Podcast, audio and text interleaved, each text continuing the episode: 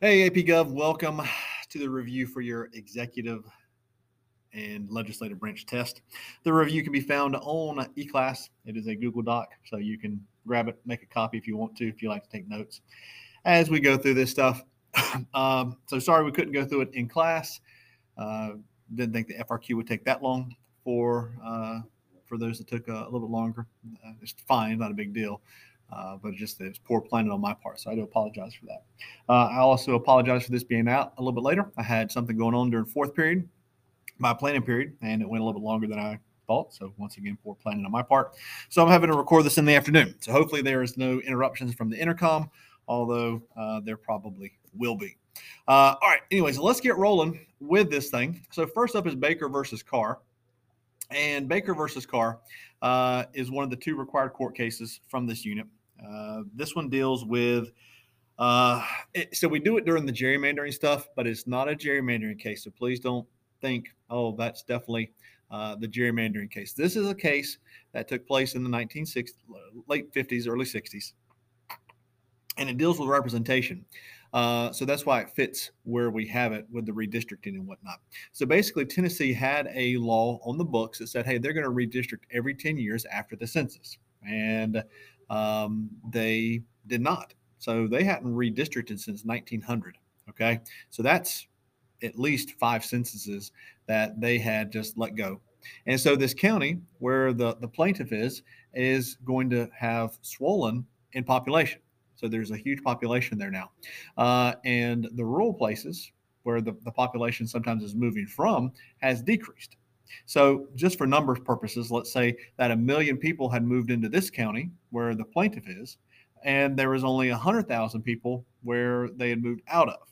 That's that's not a, a good equal representation. So you had overrepresentation for the rural areas where there was less people, and you had underrepresentation where the um, where the, the population had swollen. And so the, the court takes this case and they're going to rule in favor of the plaintiff, and, and Tennessee has to redistrict. The more important part here uh, is obviously the, the representation stuff, but also we need to keep in mind this is what opened the door for the courts to look at gerrymandered districts. Now, up to this point, they had said, no, that's a legislative thing. Uh, that's a uh, not an issue for us to the courts to handle. And so they had stayed out of those things. Now, with Baker versus Carr, not only do they force Tennessee to try and equal out their representation and redistrict uh, in a timely manner, but they're also going to um, they're also going to start taking a look at cases where the the, the district lines are being challenged. Okay, uh, all right. The next thing is the House versus Senate, and this is a very broad thing. All right. Uh, and I told you a couple of important things. And so uh, the two key things here to remember is that the House was designed or set up for its representation to be closer to us. So it's more geared toward me and you. And what we're the, the, the, House members are supposed to be more in tune with us, their constituents. The Senate is supposed to be more about the state and the state as a whole. And here's that interruption. Fine Arts Department. sorry about you that. are meeting in room one zero zero seven right now. Fine Arts Department meeting is happening in one zero zero seven now. Thank you. All right, so that fine arts meeting is very important.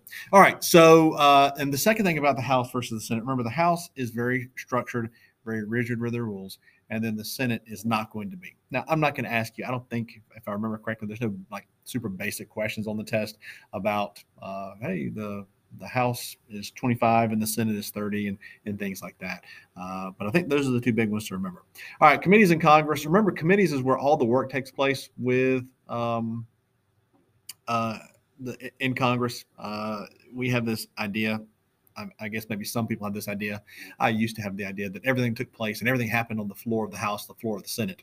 Uh, but really, um, the the work is going to truly take place in these committees, and that's why it's so important to be the majority party. Yes, you you know to be the majority party, you had the majority vote, but that's only part of the process. Uh, of, of, of, legislation in, in Congress. Um, if you are in charge of the committee, then some of the stuff that your opponents want to do may never make it out of there. Remember, most bills die in the committee. And so uh, the majority party really, really gets to control what's happening uh, and what's going on, uh, not only on the floor and with the votes, but in the committee where they're going to, to really drive the agenda of legislation, make changes, work on, and all that kind of stuff. Uh, all right, the four types of committee uh, standing, those are the permanent ones. They're there from session to session. Uh, they have been around forever, and they'll continue to be around as long as you know, there's a need for that that area.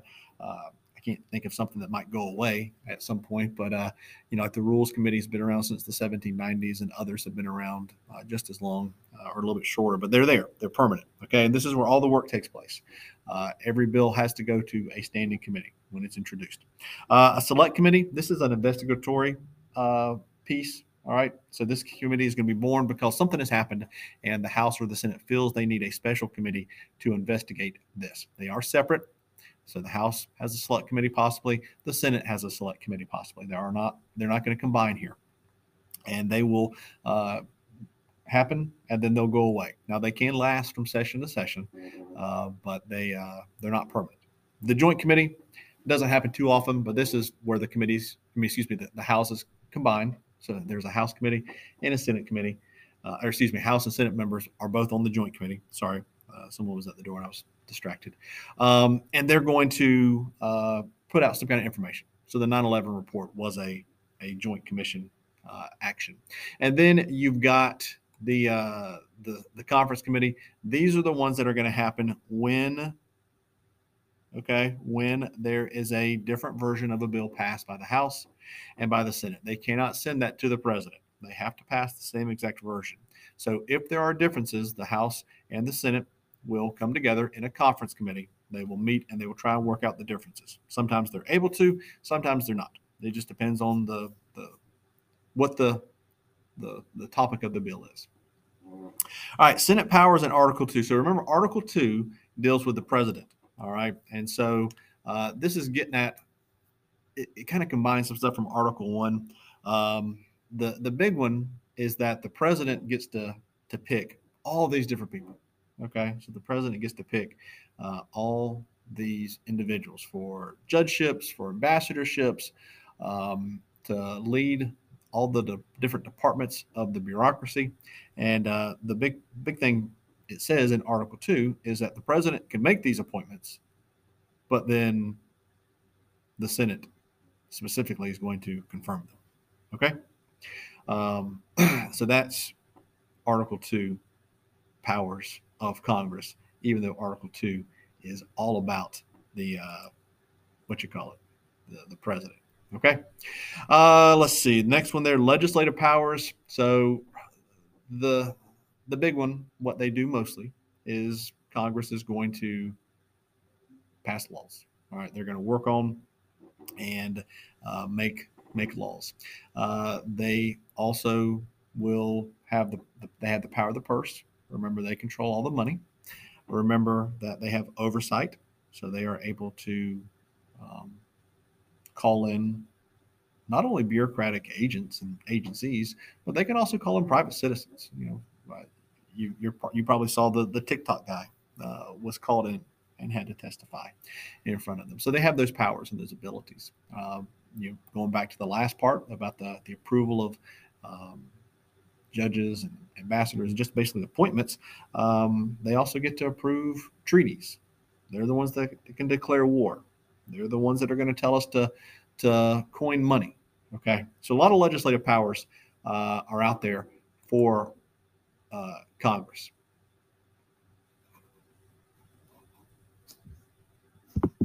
Okay. Uh, debate differences. So the House and the Senate. Remember, the Senate is going to be very, very, uh, what's the word? They have a lot more freedom and a lot more ability, okay, uh, to debate. And that leads to the filibuster. Um, and the, the filibuster is something that the minority party uses versus the House. The House, remember, has rigid, strict rules. They can only debate for an hour, so they're not going to be able to do the filibuster over there. So please never ever say, "Oh, the House filibuster," because that's not a thing. Okay, That's not a thing. Um, so there is that. Um, remember on the, the Senate side, if you have 60 people, then you can pretty much do whatever you want to. It's called a supermajority. Uh, you you you can really just bypass everything the minority uh, wants to do. Uh, open versus closed amendments in the House. So this is only a, a House thing. Uh, remember that the Rules Committee can set this up. So when the, the bill goes to the, the floor, if it's open, then people can add amendments to the bill. So they can add something as long as it's germane. Remember the germaneness requirement. Uh, it has to be on topic. So an education bill could only take education amendments. It could not take military spending, environmental spending, and all that kind of stuff.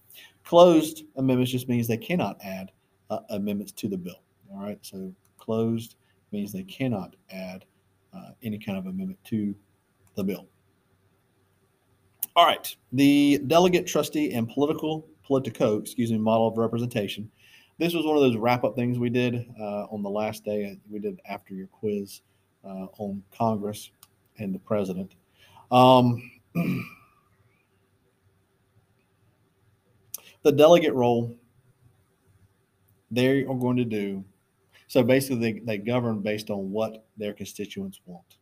That's the most important thing. It doesn't matter what they believe, it's what the constituents think. So if I'm a delegate and let's say I'm pro choice, but my constituents are pro life, I'm going to vote pro life on legislation that comes before me because whatever they want is most important. A trustee is different. Trustee is going to feel and think that, hey, I know what I'm doing. I am the the best suited uh, to make decisions, and even though it might go against my my constituents, I know better than they do what they want and what they need, and so I vote how I want to. You get in trouble doing that, especially on controversial stuff. Alrighty, uh, and then the Politico is a combination, and most Congress people are probably going to be this way uh, on big important matters that are going to get a lot of publicity, they're going to vote with their constituents. On matters that might not matter too much, they're going to vote with how they feel. A lot of times it'll line up, but it's just how how it works. All right, the legislative process steps. So remember, a bill is introduced. Okay, every single bill is going to go to a committee. It's going to go probably even to a subcommittee. So it'll get put into committee and then into a subcommittee, and that's where they'll do most of the work is in that committee. They mark it up. They will call experts to testify about the bill, to give them advice about the bill. Really, the committee and the subcommittee is where all the work takes place for a bill. Once they have voted on it favorably, it goes to the, the full floor, whether it's the House or the Senate, and they will debate it, and then they'll have a vote. If it passes, it goes to the other side and it starts all over. And it goes to the committee. The committee gets to work on it, do their thing to it, and then it goes to the floor for debate and then it gets voted on. All right. This is why the bills can come out differently because it does have to cross over. You can't just pass one bill on the House and then it's done. We just had this here in Georgia. Um, Georgia had some things that passed and didn't pass because the House and the Senate couldn't agree at the local level. So our state level. Uh, last night was the the crossover night, is what they call it. Fiscal policy, that's just all the things the government does. Well, I shouldn't say all the things, it's just things the government does to try and control the economy. They can spend money and they can tax. And that's really it. Okay. And really, remember, we said taxing is very difficult because they have to write the code and they have to write the law and they have to vote on it and it has to cross over to the other side and go through that process as well. It doesn't happen very quickly. So, really, spending is their big thing.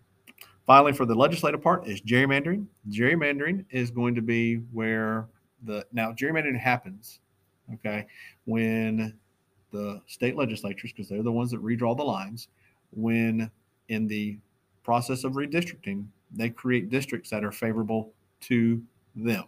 All right. So whichever political party is in charge of the state legislature at the time, they get to redraw the lines. There is the potential to draw the lines unfairly and make sure that you're going to keep your power uh, throughout, you know, throughout the next 10 years. That's gerrymandering. Okay. It is legal. It does happen. Both sides do it. Um, and um, the courts can look at those things. Okay, so the courts can look at uh, the lines that are being considered uh, as gerrymandering. When you need mealtime inspiration, it's worth shopping Kroger, where you'll find over 30,000 mouthwatering choices that excite your inner foodie. And no matter what tasty choice you make, you'll enjoy our everyday low prices, plus extra ways to save, like digital coupons worth over $600 each week. You can also save up to $1 off per gallon at the pump with fuel points. More savings and more inspiring flavors make shopping Kroger worth it every time. Kroger, fresh for everyone. Fuel restrictions apply. All right, guys, welcome back. Sorry for the abrupt stop earlier. I was clicking around on my uh, my app, and uh, I was finishing up the review question, and then I was going to say, "Let's take a break," and uh, I clicked stop recording before I got to say that. So, anyways, it's been a while since I've recorded. Anyways, welcome back. Uh, we're going to pick up with the executive branch. The first uh, topic for the executive branch is the bully pulpit. Now, this is something we did, uh, one of those random things. So there was a few random terms we did along with the, the Politico and the delegate model of, of governing. But the bully pulpit is, it's a pretty simple idea. It's the basically the president's ability to speak to their constituents. And they have a huger that's is that a word, word? They have a bigger platform than anybody else does. Okay, you know we could go back in history. back in the day, prior to what we have nowadays, uh, the president would go out and give a speech, and lots of people are going to show up when they hear that the president is coming. Some random congressperson, some random judge shows up to speak. They'll get a few people, but it's nowhere going. It's not going to be the audience showing up that the president has. Fast forward, FDR on the radio with his fireside chats people tuned in just to listen to FDR because he's the president. If some random congressperson had gotten on there and said, Hey, I'm going to talk for a little bit, people aren't going to listen, at least not the numbers that FDR had. Fast forward to TV. Okay. Um, presidents from JFK Ford used, I mean, Ford, not to Ford, the, the president, um, they are going to have this uh, this platform where they can call a press conference and they can jump on TV and talk directly to the American people. Okay. Uh, and then go even further forward. You got social media, and you know, love or hate Trump, he used Twitter, and he used that social media platform to talk directly to the American people. He had thousands or millions. I don't know how many followers he had, but he had a ton, uh, more than probably most Congress people did. So the bully pulpit is just this uh, platform that the president has that no one else does. All right, the War Powers Act.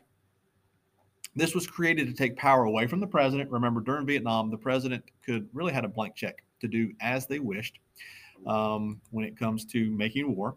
And after the war was over, Congress was like, we got to take that power back. And so they created the War Powers Act.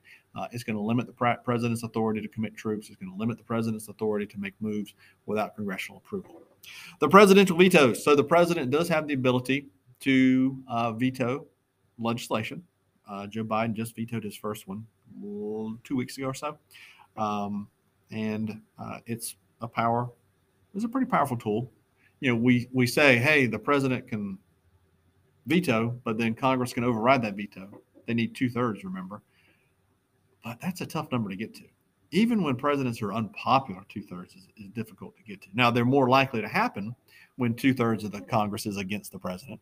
And then obviously the opposite is also true. If two thirds of Congress is for the president, then they're pretty their vetoes are pretty safe. Although if two thirds of the people of Congress is for the president, they're probably not going to be worrying about vetoing anything, anyways. But whatever.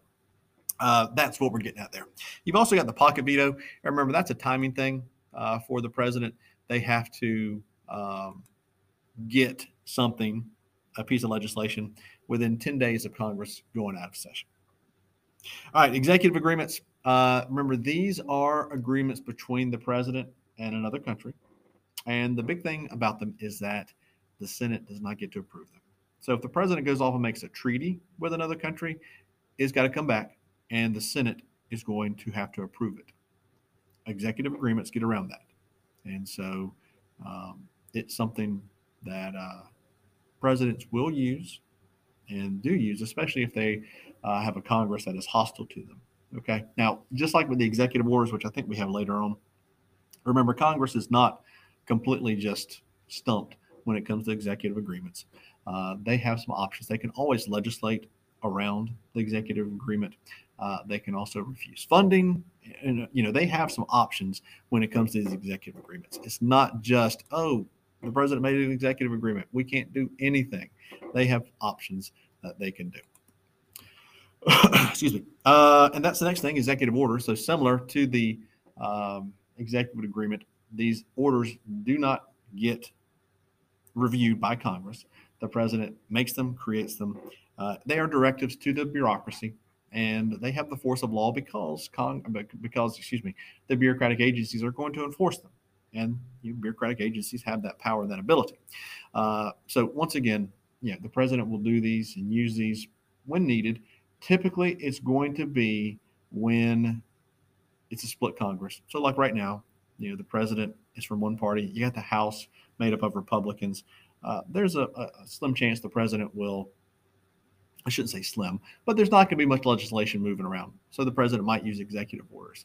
Uh, and just like with the agreements, Congress can always legislate around these things. They can also refuse uh, to uh, fund whatever the program is, program is as well uh, that's being used in the executive order. So, you know, uh, they're going to happen because of disagreements. You know, the president and Congress are not seeing eye to eye on legislative issues. The president might choose to, to do that, uh, to make an executive order. Okay, presidential approval.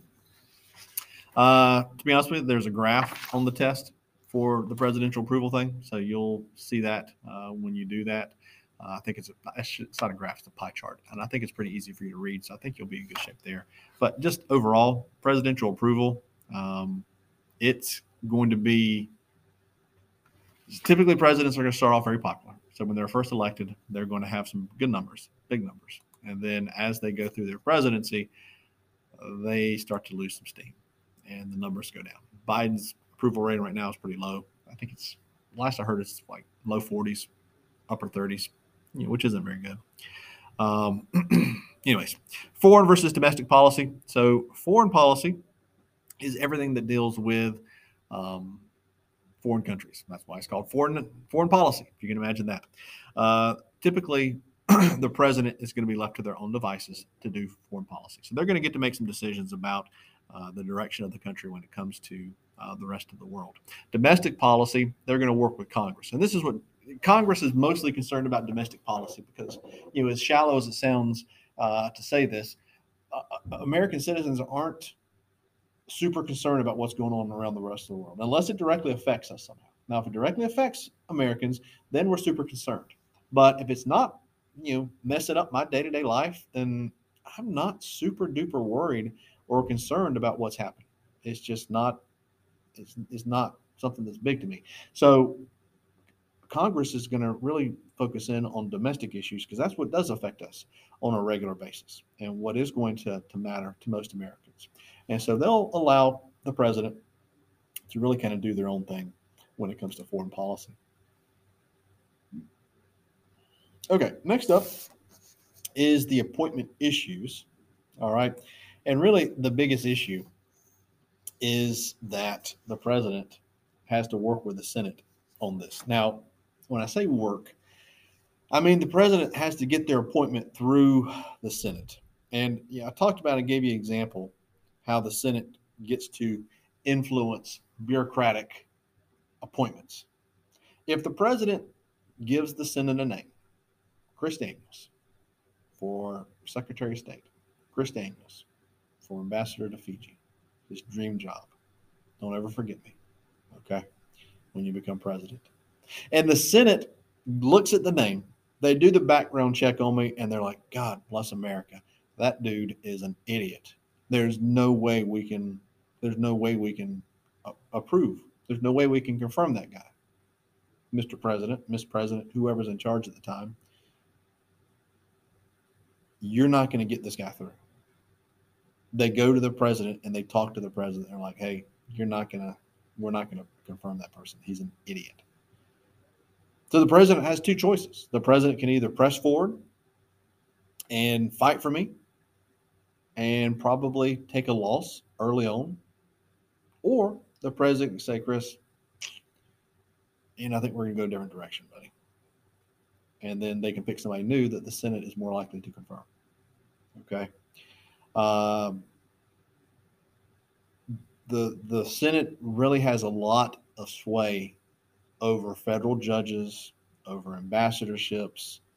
The one place they don't, they'll still they'll still oppose and they'll still fight, uh, is the Supreme Court justices, um, because the Supreme Court justices represent the whole country versus just a single state. Um, anyways, they'll still be difficult. You saw what Trump went through. You saw what Biden went through with his nomination. They they they, they all uh, face their issues when they go through the confirmation process. Okay. Uh, formal powers. So just know that the president has several formal powers. Um, you know, and a lot of it comes from that roles of the president that we worked on, uh, or not we worked on, but we went through.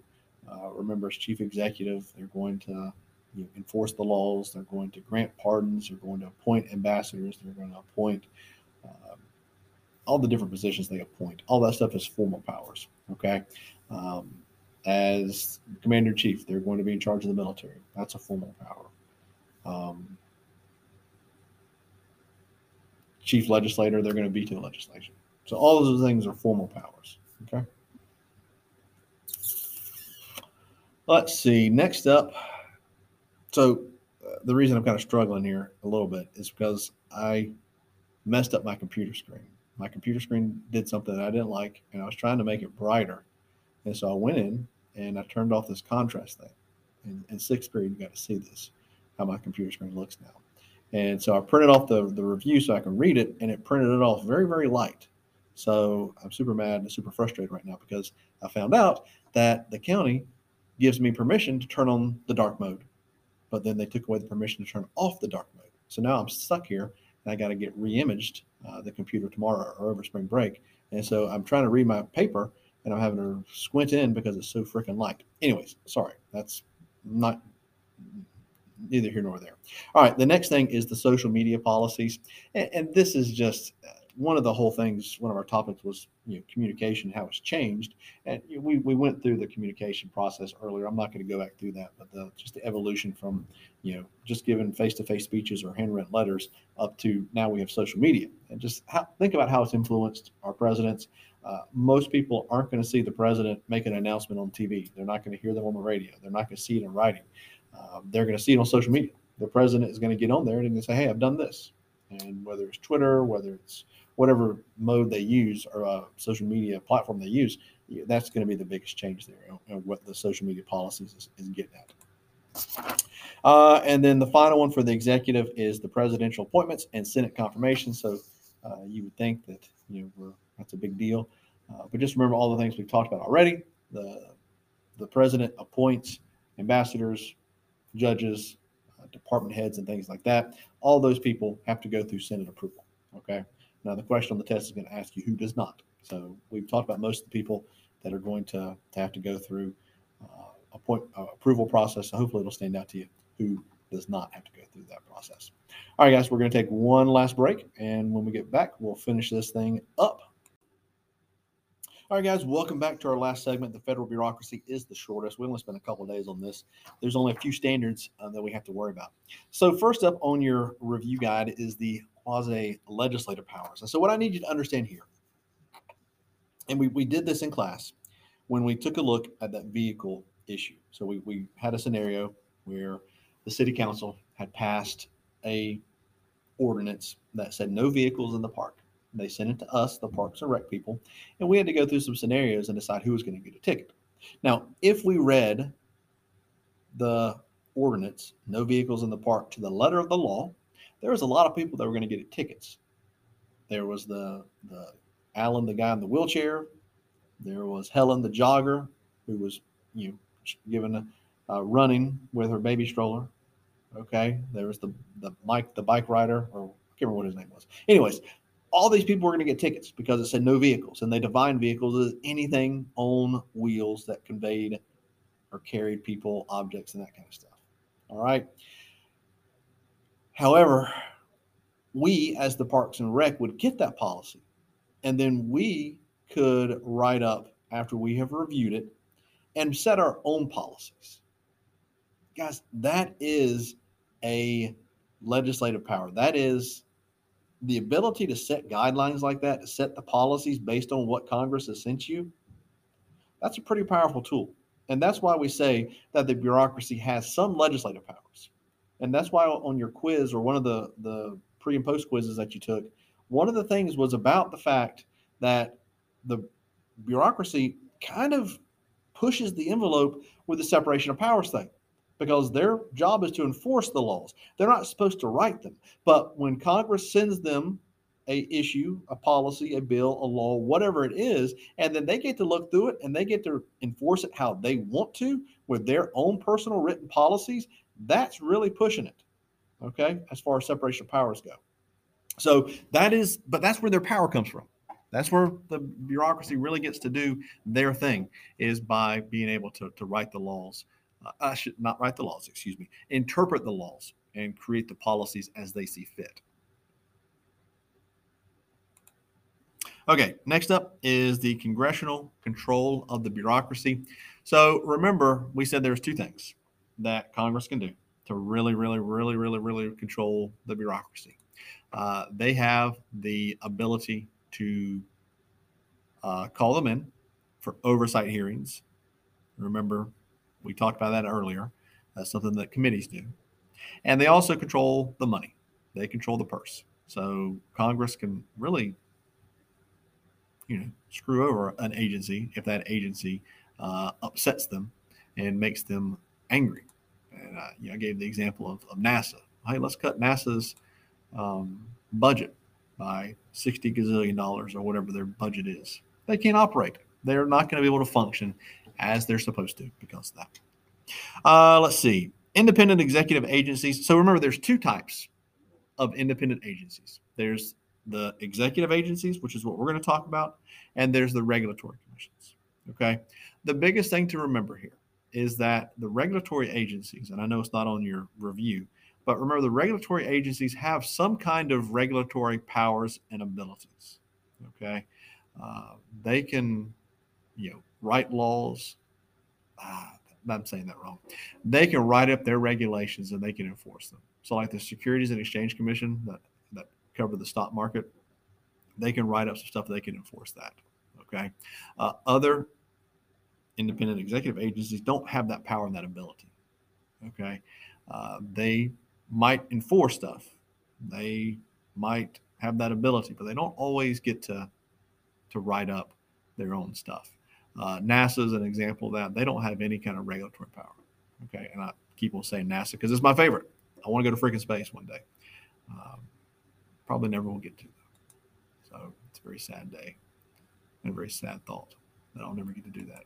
But anyways, NASA is an independent executive agency because they don't really have any authority. You know, they they are going to do stuff over space to an extent, uh, but they are, are, they can't regulate it. They can't stop stop me from going to space. I can't stop Elon Musk and things like that. Okay. Uh, a lot of that is also going to be, you know, uh, you've got discretionary. That that's one of the things. So when we say discretionary, that just mean, means that the bureaucratic agents, a lot of them get the laws and they have the ability to kind of review and then write up the policies as they see fit. So if you see the discretionary thing on there, it's just going back to that quasi legislative power. Uh, let's see. The iron triangles, the last thing on our, our thing, and the last thing we did. So, iron triangles, remember, is just the relationship between the congressional committees, the bureaucratic agencies, and the interest groups, lobbyists, whoever whoever's working with the uh, the committees. It's just that relationship that they have uh, with the interest groups trying to influence the government Congress and the committees trying to pass laws and legislation, the bureaucratic agents trying to enforce it. Uh, it is just a relationship that they have with each other. Okay. And I think that is it for our um, review. All right. So the test is on e class. So bring your charged up little Chromebooks ready to go. Uh, when you get into class, we'll all get on, and then I'll give you the password for the test, and you shall take the test and you'll also have to do be able to do test corrections right afterwards. So uh, be prepared, or not be prepared, but be ready. Uh, you'll be able to, to get everything done uh, tomorrow. So test and test corrections. And if I don't see you, if for some reason you're absent on test day, and you don't get back till after spring break. I hope you have a wonderful spring break and everything is magical and you get to rest and relax and all that kind of good stuff. Guys, take care. If I can help you, if you have questions about any of this stuff, shoot me an email, shoot me a text via uh, Talking Points, and I'll be happy to reply to you. Um, I'll see you in class. Take care. Bye bye.